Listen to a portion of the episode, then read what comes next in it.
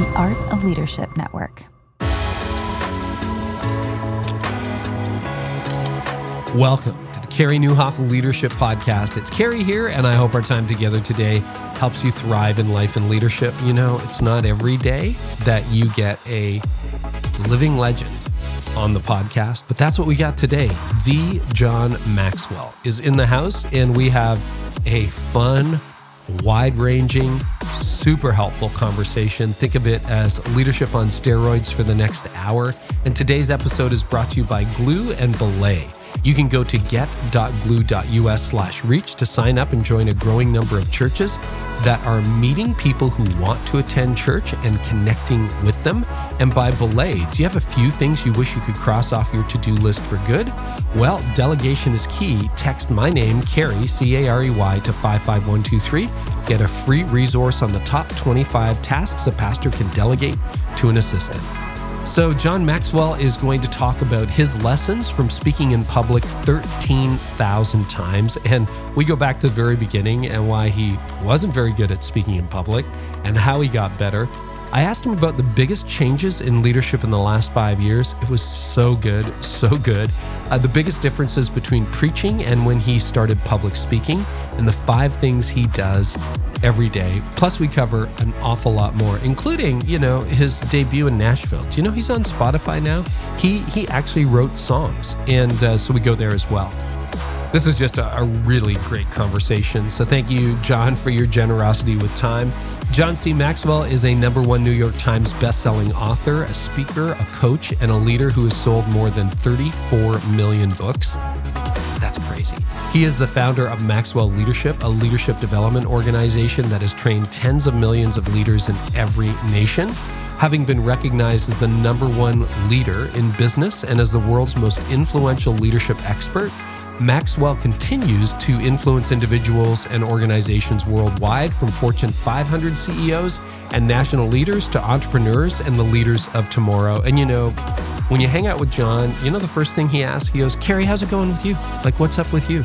He is so interested in the other person. And uh, I've just had such a great experience in working with John. So I think you're really going to love this. Hey, if you're new to this podcast, uh, we do bring you guests like John Maxwell on a regular basis. So please uh, subscribe and maybe share it with a friend, share it with your team. Let some people know out there, send them a text. You can always easily copy the link to this and then let some people know and give John and I a shout out on social. We would love to hear from you. So, a question for you Are you ready to revolutionize the way your church connects with your community? Then you're going to want to learn about the Glue Explorer Connection platform. Here's how it works. So, Glue partners with Christian outreach programs like He Gets Us, K Love, and Churches Care. Millions of people see these. And what happens is when they get inspired by these incredible campaigns, when someone does to explore their faith, all they do is send a text. Glue gets that text and sends it to a local church like yours to say, hey, you know what? This person wants to connect with a local pastor. And then a pastor, maybe you, maybe a ministry leader or maybe a volunteer from your church receives that notification in the platform and can build a connection through texting. In other words, they connect you with people who are seeking in your community. So they have made over 170,000 connections between local explorers and local churches. So if you are not in on that yet and want to be, go to get.glue.us slash reach to create your account today. The people in your community want to connect with a church why wouldn't you be there for them? Go to get.glue.us slash reach and join a growing number of churches who are transforming their outreach strategies using this approach. And then I want you to imagine it's summer, right? Taking a week long vacation or even just spending an entire day with your family and not even touching your phone for work once. Maybe you don't even bring your phone. Now, I know for a lot of us, the thought of leaving our phones behind sends a cold shiver down our spine for a lot of reasons. But if the first thing that went through your mind was, I could never check out of work for that long, or things at work would just fall apart without me, that might mean you're not delegating enough or you're not delegating to the right people. And delegation is so important because you'll never thrive in leadership if you're stuck in the day to day grind of mundane tasks. So, Belay's modern staffing solutions have been helping busy leaders like you delegate the details for over a decade. With Belay, you can get intentionally matched with a US based virtual assistant, accounting specialist, or social media manager to level up your leadership through the power of delegation. To help you get started, Belay is offering a free resource. It's called The Top 25 Tasks a Pastor Can Delegate to an Assistant. It has, free of charge, 25 ideas for things you might need to start delegating now so you can focus on what matters most. So to claim it, just text my name, Carey, C A R E Y, to 55123. That's C A R E Y, Carey, to 55123. In no time, you'll be back to doing only what you can do growing your church. And you know what? That is something John Maxwell has done so well. So let us dive into my conversation with the one and only John Maxwell. John, welcome back to the podcast. It's good to be back with you again. Gosh, yeah. I'm excited about what's happening to you in your career. And you're just you just keep growing and helping more people. And thanks for letting me come and be a part of your team today. Well, you've been a big part of that. I'll tell you, you've been a mentor from afar to me and someone I've gotten to know over the last couple of years. Really appreciate your leadership and really appreciate you coming back on to talk about communication and whatever else happens to be on your mind. So, you know, the last five years, you and I were talking before we hit record how publishing has changed so much. But I want you to think back on the last five years when the world has changed, things are sort of back to normal now. What is the biggest change in leadership, John, that you've seen in the last five years? Well, there has been some real changes in leadership, yeah. no question about it. First of all, the people are more insecure than they ever have been before. Wow. Hmm. They're less hesitant to take action. Uh, because of COVID, we all had a tendency to get lazy. Hmm. Uh, the, the difference was before COVID, you could lead with a quite a bit of clarity and certainty, and the people would seem to respond to it. Today, uh, the people almost set the agenda as much as the leaders.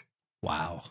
And, and that's a huge change. That's a huge change. I, and, and they, they certainly have more questions than they used to have. And so leadership has to be more patient today. Uh, leadership has to have a, a, an understanding that you have to find the people before you lead the people. Mm-hmm. Uh, there used to be a time when the people just showed up and you let them. Now sometimes, sometimes they're not showing up. Mm. And and and uh, the, what happens is during uh, difficult times, the tendency for people is is for them to freeze. They just to kind of stop and say, I, I, I don't have this figured out, so I'm going to do nothing until I can get it figured out.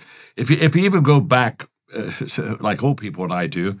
If you go back to 9 11, mm-hmm. uh, I, I, back then I had a, a, a, a, very successful stewardship company that helped nonprofits. We raised billions of dollars for people to you know build buildings, et cetera. Okay. We would sign contracts across America every day, every day contracts. When 9 11 hit, from 9 11 to the end of the year, we didn't sign one contract. Wow. Everybody froze. Everybody thought, oh my gosh, I can't do anything. I'm just going to hold and see what's happening here. COVID did that to us again, made people a lot more tentative. And so, and, and then it it caused, uh, uh, uh, it, you know, it caused a lot more social media has, has created more self expression. Hmm. And so, what happens now as a leader uh, where at one time you could basically say, here's the agenda. Uh, does it look good? Let's go. Mm-hmm. Now, when you raise your hand and say, here's the agenda, there's a high possibility that somebody in the audience says, well, here's my agenda. Yep. And it's not the same, and it's not the same agenda. Now, we can either say, well, I'm the leader, so get on my agenda or get lost.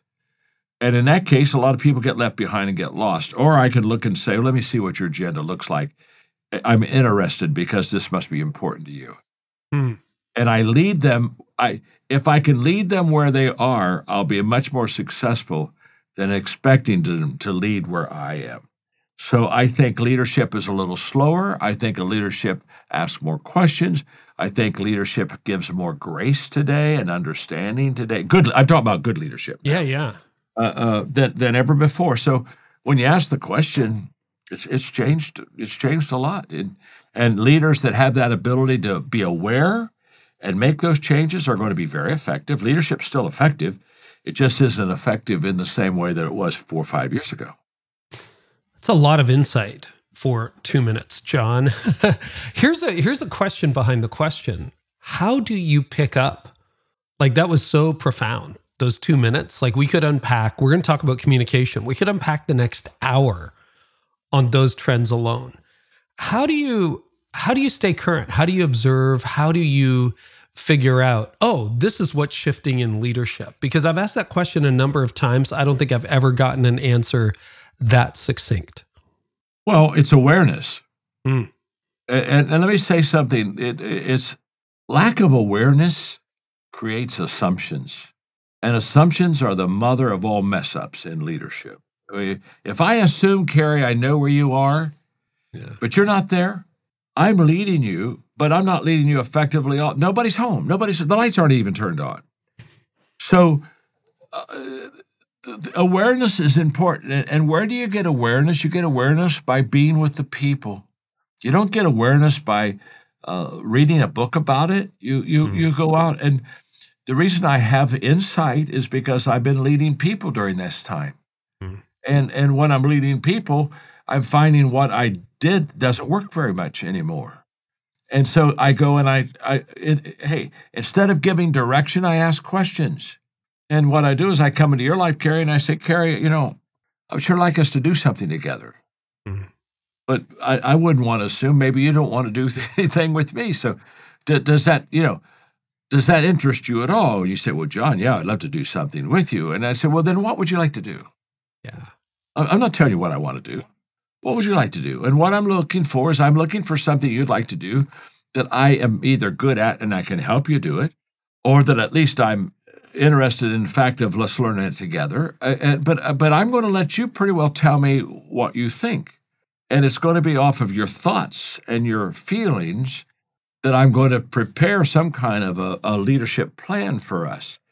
But it's all because I'm asking questions. I, I'm not going to assume that you want to be on my team. I'm not going to even assume you want to go where I want to go. By the way, I'm not assuming that I want to go where you want to go either. I mean, that's the reason I'm asking questions because you may have something that's completely way beyond my bandwidth, and I can't help you at all. It's it's something I know nothing about. I wouldn't be any good at. But but there's a, a you don't know answers if you try to give answers. You know answers if you ask questions. And the moment I ask questions, it opens another question. What did you do just a moment ago? Well, a follow up of your last question. Now, you didn't start off with the second question. You didn't even have the second question. The first question gave you the second question. If you wouldn't ask the first question, you wouldn't have got the second question. But every time you ask another question, guess what? We get closer, we go deeper. The understanding begin, the light begins to come on. Mm-hmm. And so it, it's it's having a real sense of awareness, which comes from me valuing you as a person enough to ask your opinion you know, is uh, you know, think about it. Is is there a higher compliment, Carey, that somebody come up to you and saying, "Could you give me your opinion on this?" I I've been doing a lot of thinking on it, but I've been thinking about you, and I've I've thought, I wonder what Carey would do on this. I, Carey, tell me what you would give me some advice here. Oh my gosh, you're going, oh, oh, here I am. Well, it's it's like before we had all the technology, asking somebody for directions.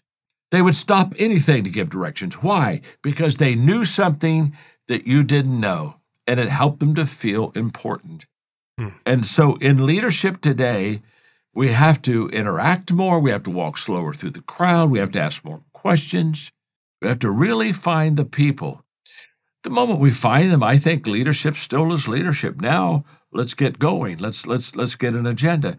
But now it's not my agenda; it's our agenda. What what what's Kouzes and Posner say? They say, you know, we, we great leaders take the vision from me to we. Hmm?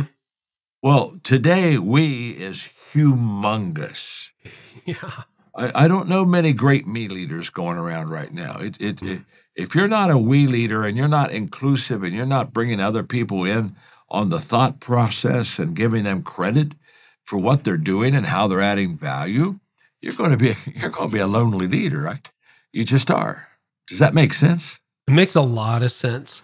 Is this, you know, John, we talked about your age last time you were on. And I mean, you're just leading so incredibly well as a leader in your 70s. But your generation, to some extent, even leaders my age, we often get accused of doing top down leadership, right? The opposite of what you have been talking about. Is this, uh, has this been you from the very beginning? where it's like, oh, let me find out what we can do together. Let me listen to you. Or is that something you had to learn as a leader? Oh, I, I, I, wish I was that good. I wasn't. No, no, no, no. I, we're talking now about. In fact, we're talking about now. One of Carey one of the one of the uh, laws in my communication book, and that's the law of collaboration. Mm-hmm. And the law of collaboration says some of my best thinking has been done by others. when when when Carey, when I was a young leader, I didn't collaborate at all. Mm. I I felt that it would show weakness in my leadership. I, I felt that I was supposed to be Mr. Answer Man, that people mm. were sitting on hey, people were sitting outside and they were waiting for me to come out and unveil the answer for their lives. And so I had almost this kind of messianic idea of of of I've got to come up with an answer and then I'll give it to the people, and they'll applaud and they'll get in line, and off we go. So in the beginning, I did way too much direction and not near enough interaction. And so what? I got caught. I got caught as a leader. I, I was leading by assumption. And if you lead by assumption, nobody's home. and so I, am off leading and nobody, you know, it's kind of like a, you know what the, you know what the guide, if you go on a tour, you know what the guide's worst nightmare is is that he or she is leading and turns around and the, nobody's with her or him. I mean, it's it's kind of like, oh my gosh, I I lost people. Well, that, I was losing my people all the time because I I was I was trying to be the person. In fact, I thought if I it, it'll show weakness if I ask other people's ideas or you know help me if I ask for somebody to help me. Well, they're going to look at me and say, well, "You are a weak leader." Little did I know that that shows strength because um, again none of us is smart as all of us and and and we're just we're just we're just better together so in the beginning i i, I didn't do it right at all I, I, you know it, somebody asked me one time said how did you get so good and i said by being so bad you, you know do this mm-hmm. enough and you say you know what this doesn't work let's let's let's go you know and and you know and and so i when it didn't work, I said, well, that didn't work. And I wonder what does work. And what I found, in fact, what I tell leaders really and communicators, in fact, for anybody who wants to lead well or communicate well, the law of collaboration is the most important law. Hmm. You, you just need to find good people to drop ideas by and let them improve you and, and speak into your life. It, it, I became, as I matured, Carey, I became a feedback fanatic.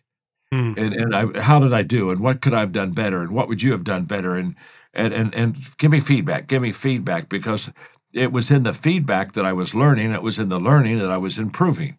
And so the quick, the more people come and speak into my life, the quicker my life improves if I'm teachable and, and I, I'm listening and, and I'm humble and I'm willing to change.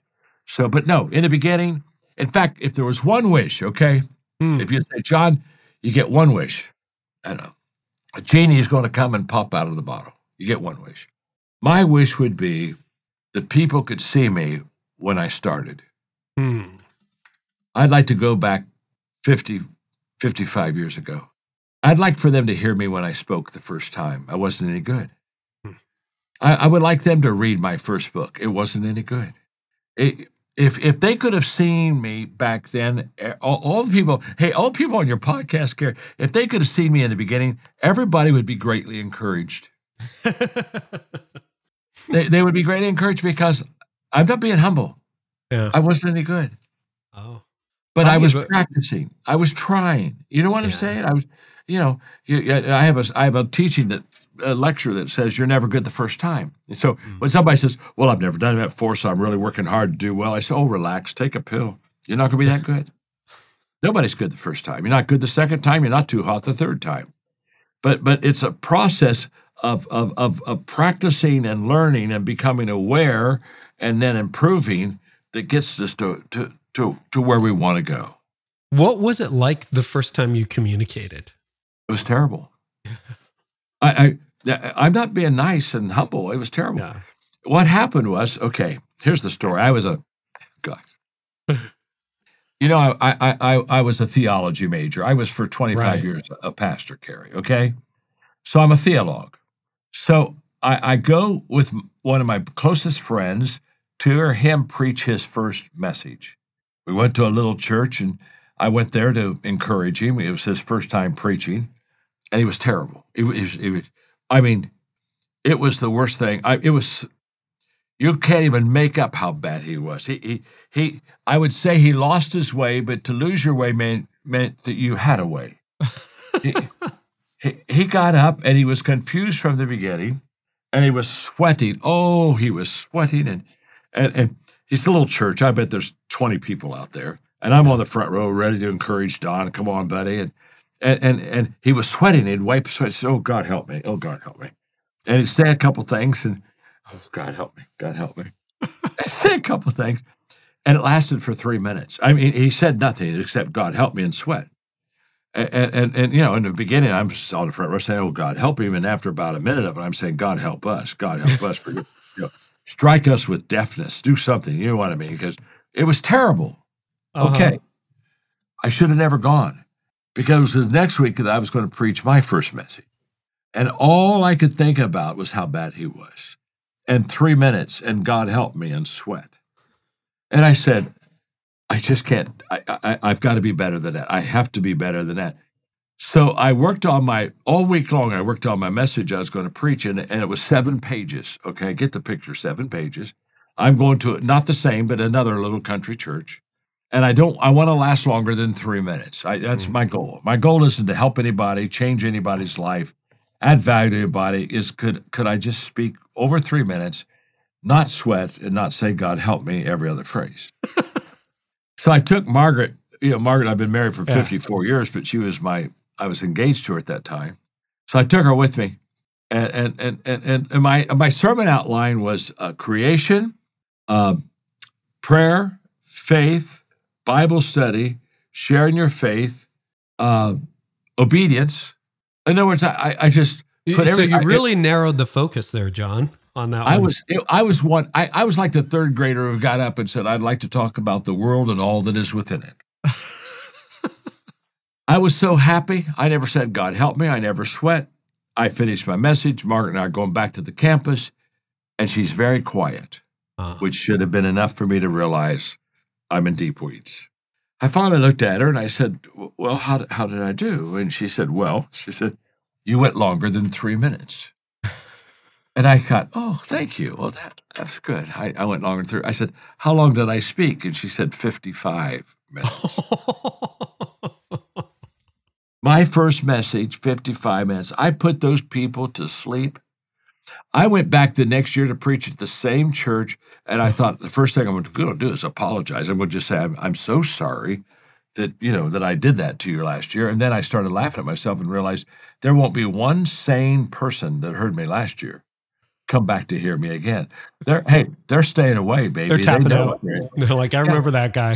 But that's that's where it started. It- it- Yeah. You know, so people say, "Well, how did you look at you now?" Well, look at me now. I've I've spoken thirteen thousand times. Hello. Mm-hmm. If you can't be good after thirteen thousand times, give it up. You know, do something else. And so it, I I think what we miss so much in improving our life is that we have to practice, and we have to be aware in our practice to improve ourselves. And if we do that, it it's it's only a matter of time until we'll, we'll get better. But it doesn't show up in the beginning. So what happens is in the beginning of communi- practicing, communicating, leadership, whatever. In the beginning, nothing shows up; it just gets stored up. Hmm. And for a long time, what you do in the beginning gets stored up. It's there, you're improving, but it doesn't show. You, no one sees it. You don't see it, no one else sees it. But then all of a sudden, after store up, store up, store up, store up, all of a sudden it goes up over the top. It spills over. And you go, oh my gosh, I just improved. Well, you've been improving the whole time, but now it's starting to show up. And I think that's the big miss. I think people get uh, w- weary in storing up and, and, and discouraged. And so they finally just chuck it when in reality they were just about ready for it to show up. But, but they didn't, they, you know, consistency compounds. But in the beginning, there's nothing exciting about, there's no, there's no compounding in the beginning. There's just very small incremental adding. It doesn't compound till you're out on the other side. Does that make sense? Makes a lot of sense. Thank you for being honest about your humble beginnings. You know, if, as I was preparing for today, I don't know. Did you ever read Tom Long from Princeton? Did you ever read his stuff? He did a book called Preaching and the Literary Forms of the Bible. One of the things I'm sure I misinterpreted it was you're supposed to follow the structure of the Bible. So I was preaching on Psalm 23 and I thought, well, I guess I got to preach a poem. So I wrote a 30 minute message as a poem. Again, little country church, John, north of Toronto. There were like 30 people there. It was an unmitigated disaster. I mean, you know, when you're 20 minutes into it and you're like, oh. Oh, yeah. I'm not even interested in this. This is yeah, a train wreck. Like, pull me off the stage. This is pull me out from behind the pulpit. It was a disaster. So we we both shared our own weaknesses. I'd love to know, and we're going to get into some of the laws. When you were writing this, 16 undeniable laws of communication, what are some of the top mistakes you see communicators making today? Well, the top mistake is uh, communicators that take themselves too seriously. Mm-hmm. As, so, if you were to say, forget 16 laws, John, what's the one thing you want to say to the audience to become a better communicator? The one thing I would say is you have to get over yourself. Mm-hmm. I have to get over myself because I don't have the ability, nor neither, neither do any of your people that are on your podcast have the ability to focus on me and focus on you at the same time. And, and what we focus on expands. So if I focus on me and I, I say, boy, I hope the people like me. My gosh, I, wow, I, I hope that they, when they're done, I hope they applaud. Maybe, maybe I'll get a standing ovation. Oh my gosh. And, and, and oh, I, I hope they tell me at the end that, you know, that was like a life changing lesson that I learned. Yeah. Whenever it's on me, it can't be on you. Hmm. And, and the only way that I can get from me to you is to get over myself and to understand that when I communicate, it is all, not mostly, it's all about the people. Hmm. I'm there for them. I'm there to add value to them. I'm there to uh, connect with them. And the moment that it's about them, all of a sudden they begin to lean in. If it's about me, then at best they passively listen. If it's about them, they actively listen. And so, therefore, uh, the first thing I would tell people is, is as a communicator, is it's not about you. I was getting ready to speak in Akron, Ohio, a couple years ago to about 5,000 people. And it was a speaker's day, so there were other speakers in the green room. And I'm about five minutes out, and one of the one of the other speakers came and said, "John, what are you thinking right now?" And I said, "Well, I'm just thinking about the people." Hmm. And he got real. He said, "You're kidding." I said, "No." I, I said, "He said I thought you'd tell me you were thinking about your teaching and your lesson." Or I said, "No, no. I I, I know what the lesson is, but I don't know the people. It, it's I, have got to connect with the people. I, I've got to take what I know, the lesson, and I have to do it in such a way that it fits the people and that the people feel it's just for them. And maybe if they were the only one in the audience, I would speak it just to them one on one. It's all about the people. And, and you can't have it all about the people if it's all about you. So you just kind of, you know, what, what Kouzes and Posner said, what? They t- you take the vision from me to we. You take the message from me to we. Uh, and so to get the we involved, it, I, I, just have to be where the people are. So interestingly, um, I, I, heard about a year and a half ago from a, a guy that has a large writing company in Nashville. And he said, I built my business off of your books and I would like to meet you. So I met him and, and uh, he said, I think you ought to write songs about your books.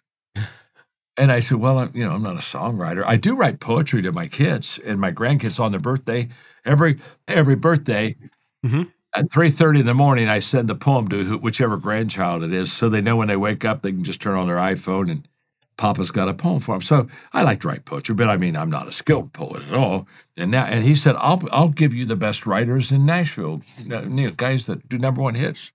So I went up to the studio, and it was so much fun. Oh my gosh, I learned so much. And you've heard me say, if you're at the head of the class, you're in the wrong class. Mm-hmm. Well, I, hey, going up there, I'm at the bottom of the class. I mean, I'm I, I I'm not even sure they're going to let me in the door. You know what I'm saying?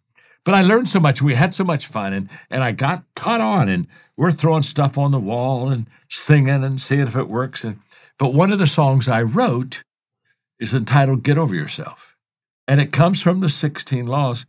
And the chorus goes, if I can remember this right now, the chorus says, "I got to find myself to know myself. I got to know myself to be myself. I got to be myself to improve myself. I got to improve myself so I can get over myself." so I can give myself to you. Wow. And oh, this song is it's out now. In fact, for Is your it? people, people in your Are yeah. you are you doing lead vocal on this, John? no, no, no. who's who's singing it? I'm doing words.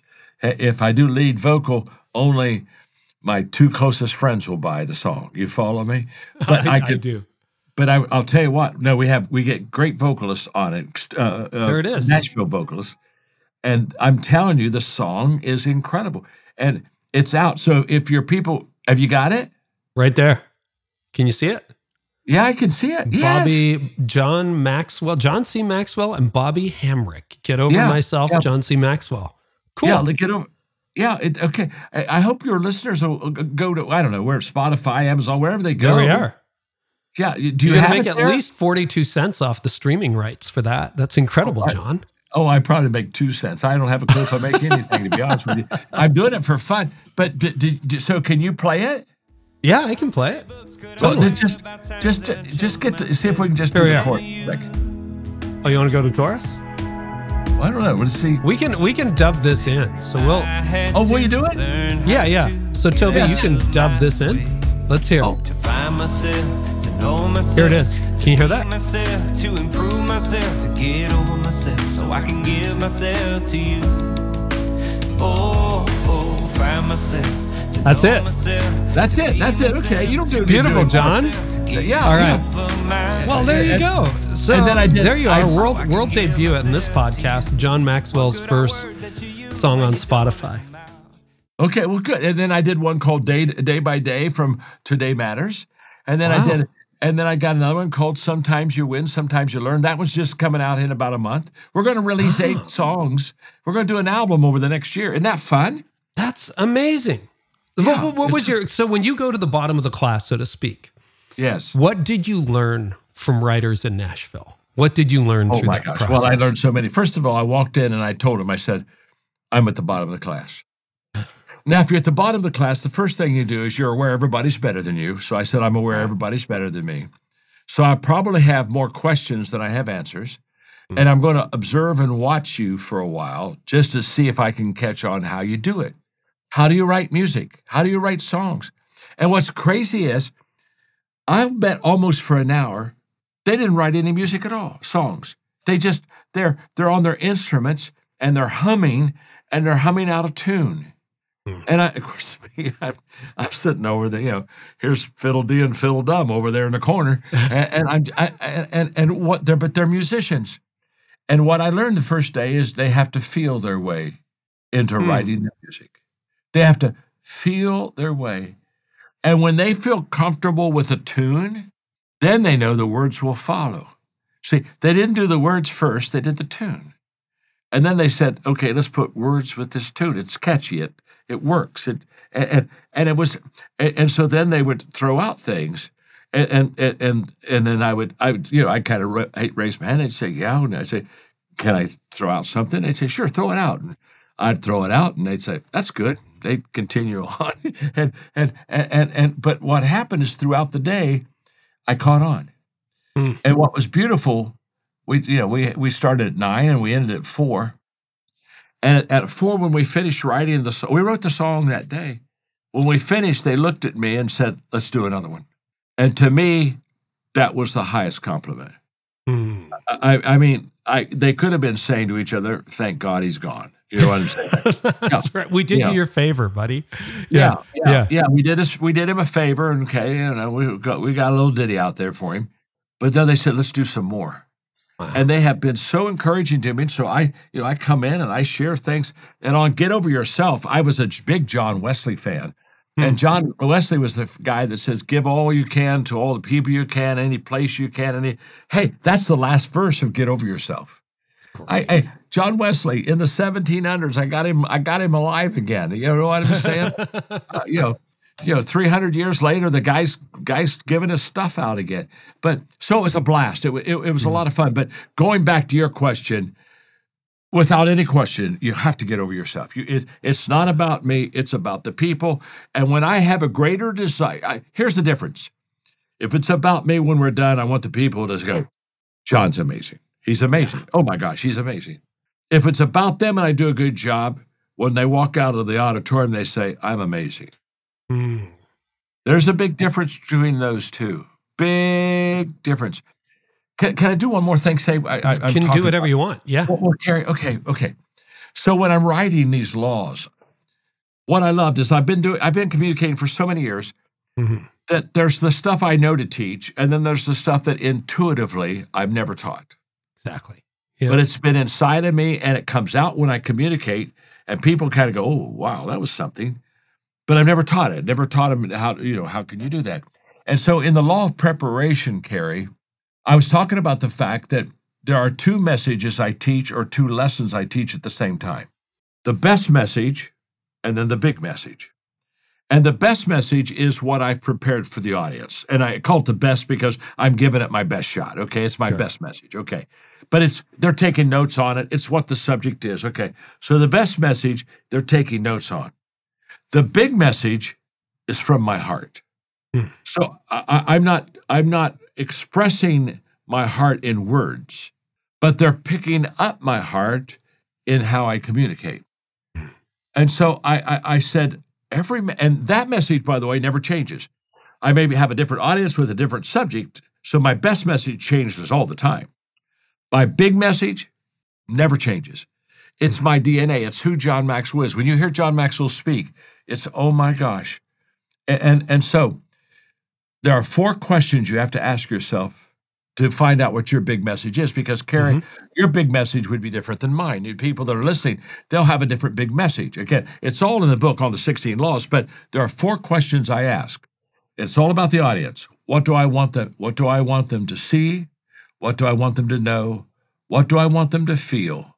And what do I want them to do? Hmm. Those are the four. Now, if you can answer those four questions on behalf of yourself, that is your big message. So, for me, for an example, now this isn't anyone else's, but for me, what do I want the people to see whenever I speak, wherever I speak, whatever I'm speaking on, it doesn't matter. What I want them to see is their possibilities. Mm. I'm a possibility communicator.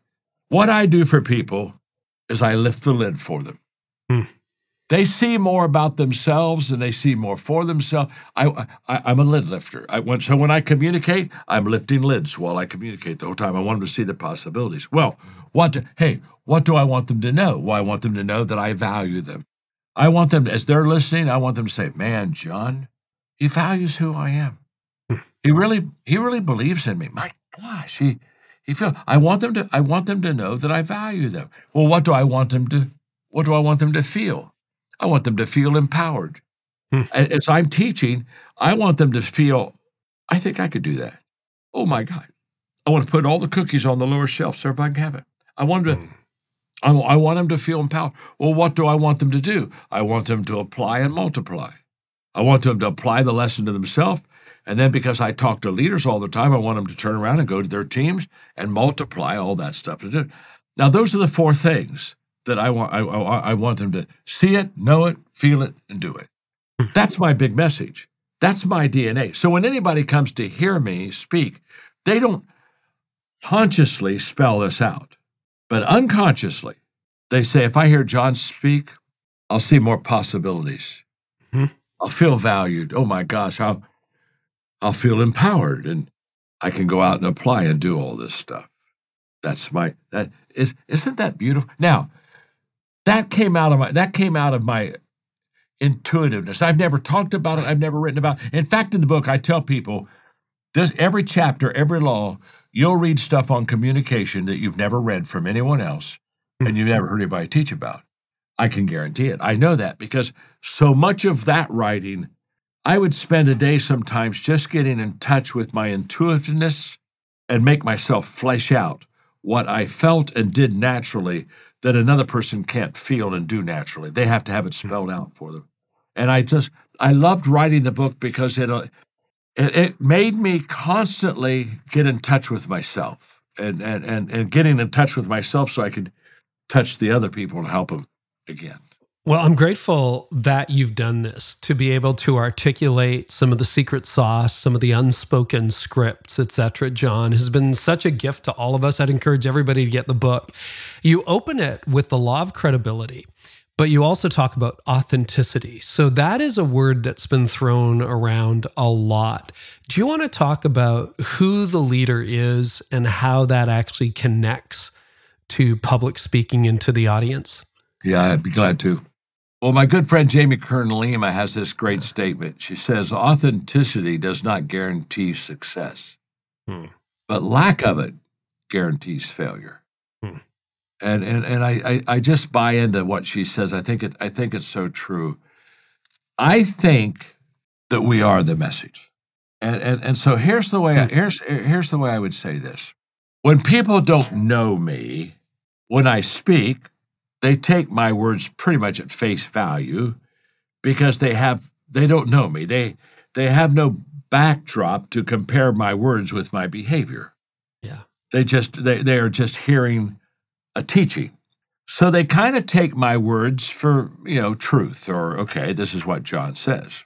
But the more they know me, the less powerful my words become, and the more they look beyond my words to my actions and to my behavior. True. So, what happens is this if my behavior doesn't match my words, very soon I lose credibility with people because they realize that what I say and what I do are not the same thing. Yeah. Now, let's turn that. Let's say, though, I am authentic and I am credible. And the longer they know me, the more that what my behavior is backs up my words. Now, all of a sudden, my words take on a whole new level of authority. So I tell people with authenticity, with credibility, the longer they know you, the more moral authority your words have. Hmm. If I don't back up my words with my behavior, the more they know me, the less my words have any effect on them at all. So the words are only taken at face value in the beginning. Very soon, they are looking for backup of the life to match the words. That's why my definition of success, when I was in my mid 30s, I was pastoring, Mhm. and my church was the 10th largest church in America, and my books were starting to sell. And all of a sudden, I, I, I got a little bit concerned about success because I watched success take people completely off track. Hmm. I, wa- I, I watched people lose things that were very valuable to them when they became successful. They just they let it go to their head, and and I thought, you know, you know, oh, well, it's, it's Bill Bill Gates says success is a lousy teacher. It makes people think they can't lose, and so it, it I began to say, oh crap, I better be careful here. This is not what I want. So I said, I better get my own definition of success. So for a few months, I worked on my own definition of success at 35. So go back, that's 40 years ago. Mhm. It's still my definition of success. This really works. This is all about credibility. This is all about authenticity, Hmm. Carey. My definition of success is very simple. Those who know me the best love and respect me the most. Hmm. There is something beautiful when people who know you well love and respect you more than people who don't know you well. And there's something quite ugly about people who don't know you well loving and respecting you more than the people who know you well. Hmm. And, and, and that goes back to that law of credibility, that law of authenticity that you're just talking about. It just keeps me grounded. You know, so, you know, when I go speak out in Vegas to 15,000 people, they're all on their feet, they're applauding me. I wave and thank them. And I walk off stage and say, that's not success. The gift is greater than the person. Success is getting on the plane and going home and having my family love me. You know, Hmm. having the people that are in inner circle, because all those people know all of my weaknesses. They know all the stupid things I've done. You know, it was so funny. Years ago, I accidentally took a gun through an airport. or, or, or I, I, I, it got caught in the screener. You know what I mean? And Yeah. and, and I'd forgotten. In fact, I remembered I- literally when the guy's looking at the gun. I look at it. All of a sudden, I said, "There's a gun in there." Uh, you know, it's hey, talk about timing, talk about stupidity, and, and so to make a long story short, I'm fingerprinted. I'm. You Wait know, a I'm- minute, that's my gun, right? yeah, yeah. and the whole and the and, and the whole process and took me a year to get through all that process and everything was fine it was not only a gun in the in, it, not only did i have a gun in my briefcase but it was loaded and so that's a wow. that's a whole story and i don't even I, I mean i'm not even like a gun person. I just i just i had dinner th- oh, a couple days before with a guy that was a gun dealer and he asked me when i traveled if my wife had a gun. I said i don't think she does. And he thought she should have a gun so he gave me a gun and my pilots on the way home one of them loved guns and he looked at it and he literally even loaded it for him showed me how to load it. I stuck it in my briefcase and forgot and that's the story. Fair so, enough. Mhm. so so but here here, here here's what here- but but but in that whole pro- so anyway I took a I took a I took a gun through through the airport that whole process. Now my kids of course those who know you the best love and respect you most it's their favorite story. In fact my son said dad no matter how stupid we are in life at least we can say we didn't take a gun through an airport isn't that isn't that fun? Just the, you know, just the ability to be able to laugh at yourself and have people that know you well. So they know my weaknesses, they know my strengths, but but but you know, at, at the end of the day, um, people. I don't think people want a perfect leader, but I do think they want an authentic leader. That's what I. think. Yeah. Yeah. That's such a good point. You know, I'm also, and thank you for sharing that with us, John. I'd heard uh, it brings back this memory. I'm like, I think I read about that years ago, but yeah, thanks for telling us the whole story.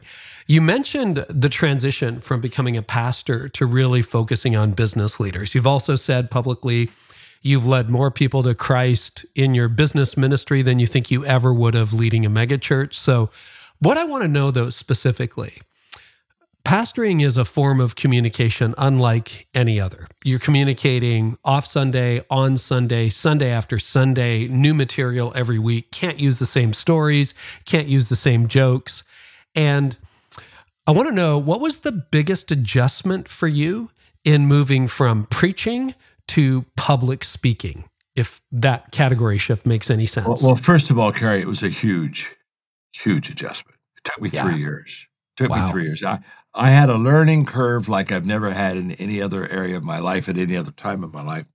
Hmm. First of all, for 25 years, I had an audience who wanted to hear me preach and wanted to hear me quote scripture and wanted to hear me tell Bible stories. And then I had a worship team that set the environment for it.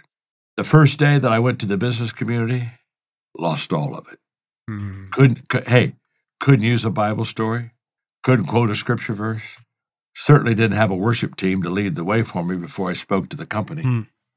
and i felt alone i felt uh, i felt like i had no help it, it, it, it was it was kind of a, a feeling of almost like i'm naked in front of the of this company and i have nothing really to offer them except the biblical principles that i used Hmm. to teach the people of faith are the same biblical principles that work in the secular world. I just had to package them differently. And I had to learn how to package biblical truth in a way that was acceptable to secular mind. In fact, uh, uh, in my Maxwell Leadership Bible, Hmm. uh, if I have time when I sign it, I write these words Everything I know about leadership, I learned from this book. And I can remember when I went to my first one of my first gigs after I made that transition. I, I spoke to the largest lumber broker company in the world on Kiawah Island. Only about fifty uh, their their their top executives around the world came for a leadership day, and I was the guy. And I did the teaching. At the end of the day, uh, they were asking me. They said, "My gosh, this leadership material you give us, it's different. It's fresh. We like it. it, it g- where did you get your material?" And I said, "You, you don't want to know." And they said, "Well, why don't we want to know?" I said, "Because if if you knew, you you, you would be surprised and unhappy, and I don't want you to be surprised or unhappy." Well, if you tell somebody they don't not want to know, it drives them crazy. Then, you know, Yeah. So now they're saying, "Where did you get it?" Where? So I said, "Fine." I said, "Well, I'm, I'll tell you where I got it, but when you, you're going to be disappointed, okay?" And I told him, I said, "Everything I taught you today is right out of the Bible.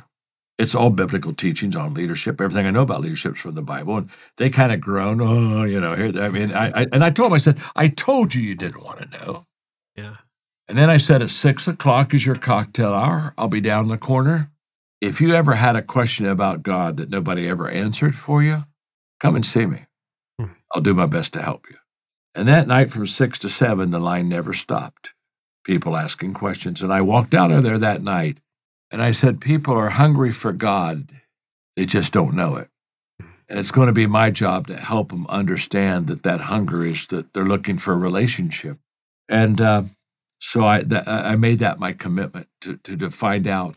So when I would talk to secular people, if ever got on any kind of a spiritual theme, and, and they might say, Well, I believe in God. I'd say, Well, tell me what you think about God. What do you think about God? And they'd tell me, you know, some people say, Well, there's probably God, but I'll never know him. And some people say, Well, I think there's not a God. I just work my way up. And that's how I really developed what I call the four pictures of God that I teach around the world.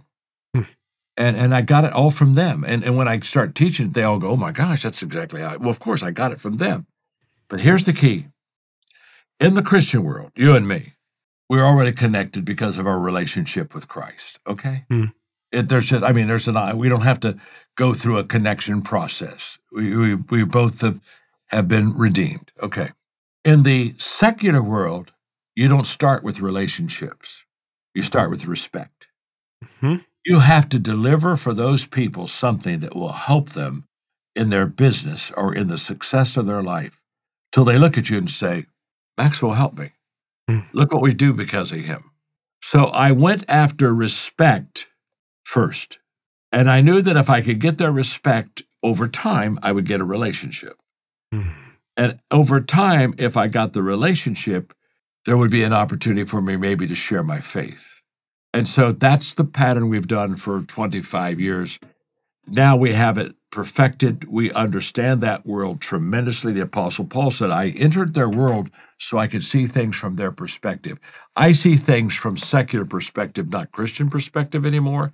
So my relationship with people that are not Christians is so much more compatible to them because I know exactly where they are, what they're thinking. I love them exactly where they are. I'm not trying to change them at all.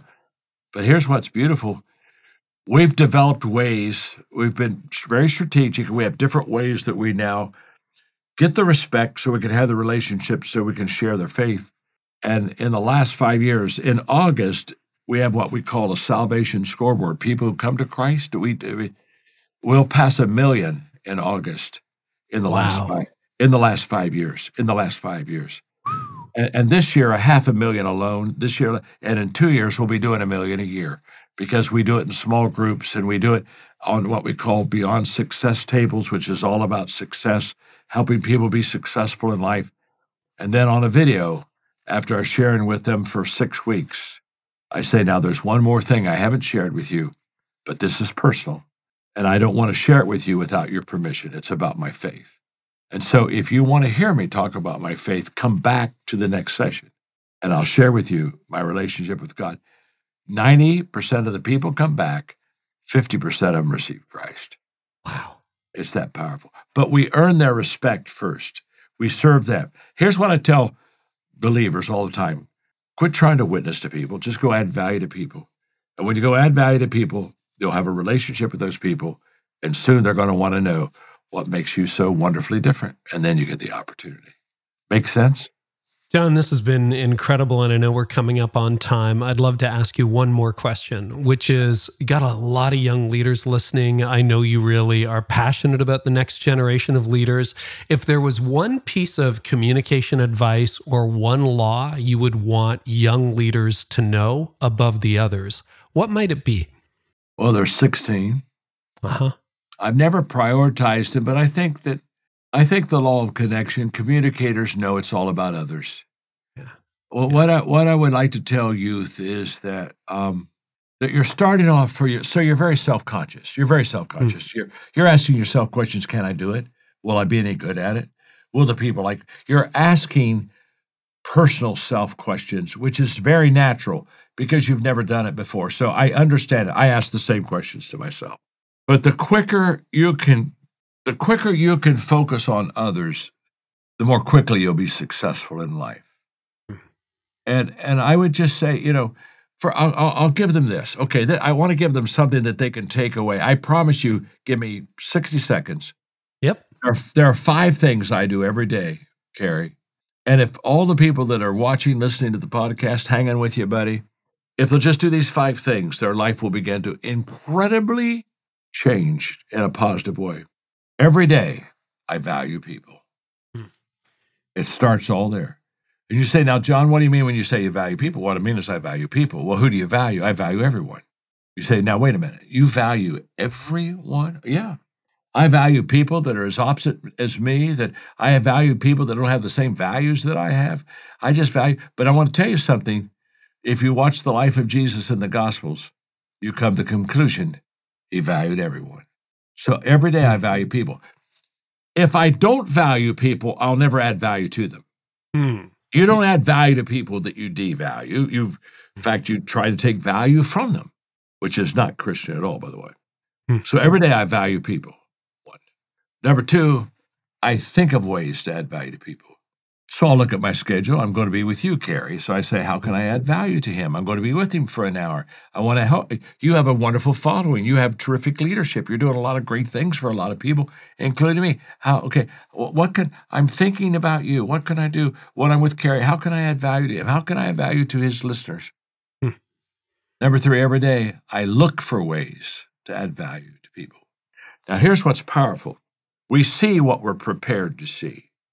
What prepares us to see how we can add value to people? I've already thought about it. My thinking precedes my seeing. But when I see now, I see as I think. And so my perspective, how we view things, is how we do things. So if I'm wanting to add value to you, I'm going to, if we're having lunch, I, it, there's no way I can have a lunch with you without finding a way to add value to you. It's, it's impossible because I, I've been thinking about it. I've been looking for it. So every day I value people, look for ways to add value to people, or think for think of ways to add value to people, look for ways to add value to people. Number four, every day I do things that value people. Every day. Hmm. I never let a day go by that I don't do something tangibly to add value to people. I make sure that happens. I mean, in the morning, who can I add value to? In the evening, who did I add value to? It's that simple. Those are the hmm. bookends. So I value people, think of ways, look for ways, do things that add value to people. And number five is I encourage others to add value to people. What a wonderful world this would be if we thought like that. Man, you talk about changing our world and changing the culture and the climate that we live in that's so toxic today. Everything changes. If so for the for your young listeners, just just start doing those things, five things every day. Within a month, your life will begin to incredibly beautifully change. You'll become bigger on the inside than you're on the outside, trust me. John, this is incredible. The book is called The 16 Undeniable Laws of Communication. It's available everywhere. I can't thank you enough. John, thank you. Good to see you. I don't get to see you enough. When am I going to? We got to get together soon. Well, I told you that was going to be amazing and fun, didn't I? And he did not disappoint. If you want more, because we talked about so much, including what we'll do the Spotify link as well. You can go to careynieuwhof.com slash episode 586. I'm sure we'll have John back in the future. If you enjoyed this episode, please let John know on social, shout him out. Uh, let me know on social. I'm Carey Nieuwhof on Instagram and TikTok and other places as well. So give us a shout out and uh, maybe share it with a friend because as you share and subscribe to the show, guess what? We get to do a better job every single month. And it's because of you that we got here. And I'm so grateful for that. Never take it for granted. I want to thank our partners too. We pick them very carefully because we know these are people who can help you. So check out Gloo and Belay. Go to get.gloo.us slash reach and you will start connecting with unchurched people in your community now. And Belay, They've got a free resource on the top 25 tasks a pastor can delegate to an assistant.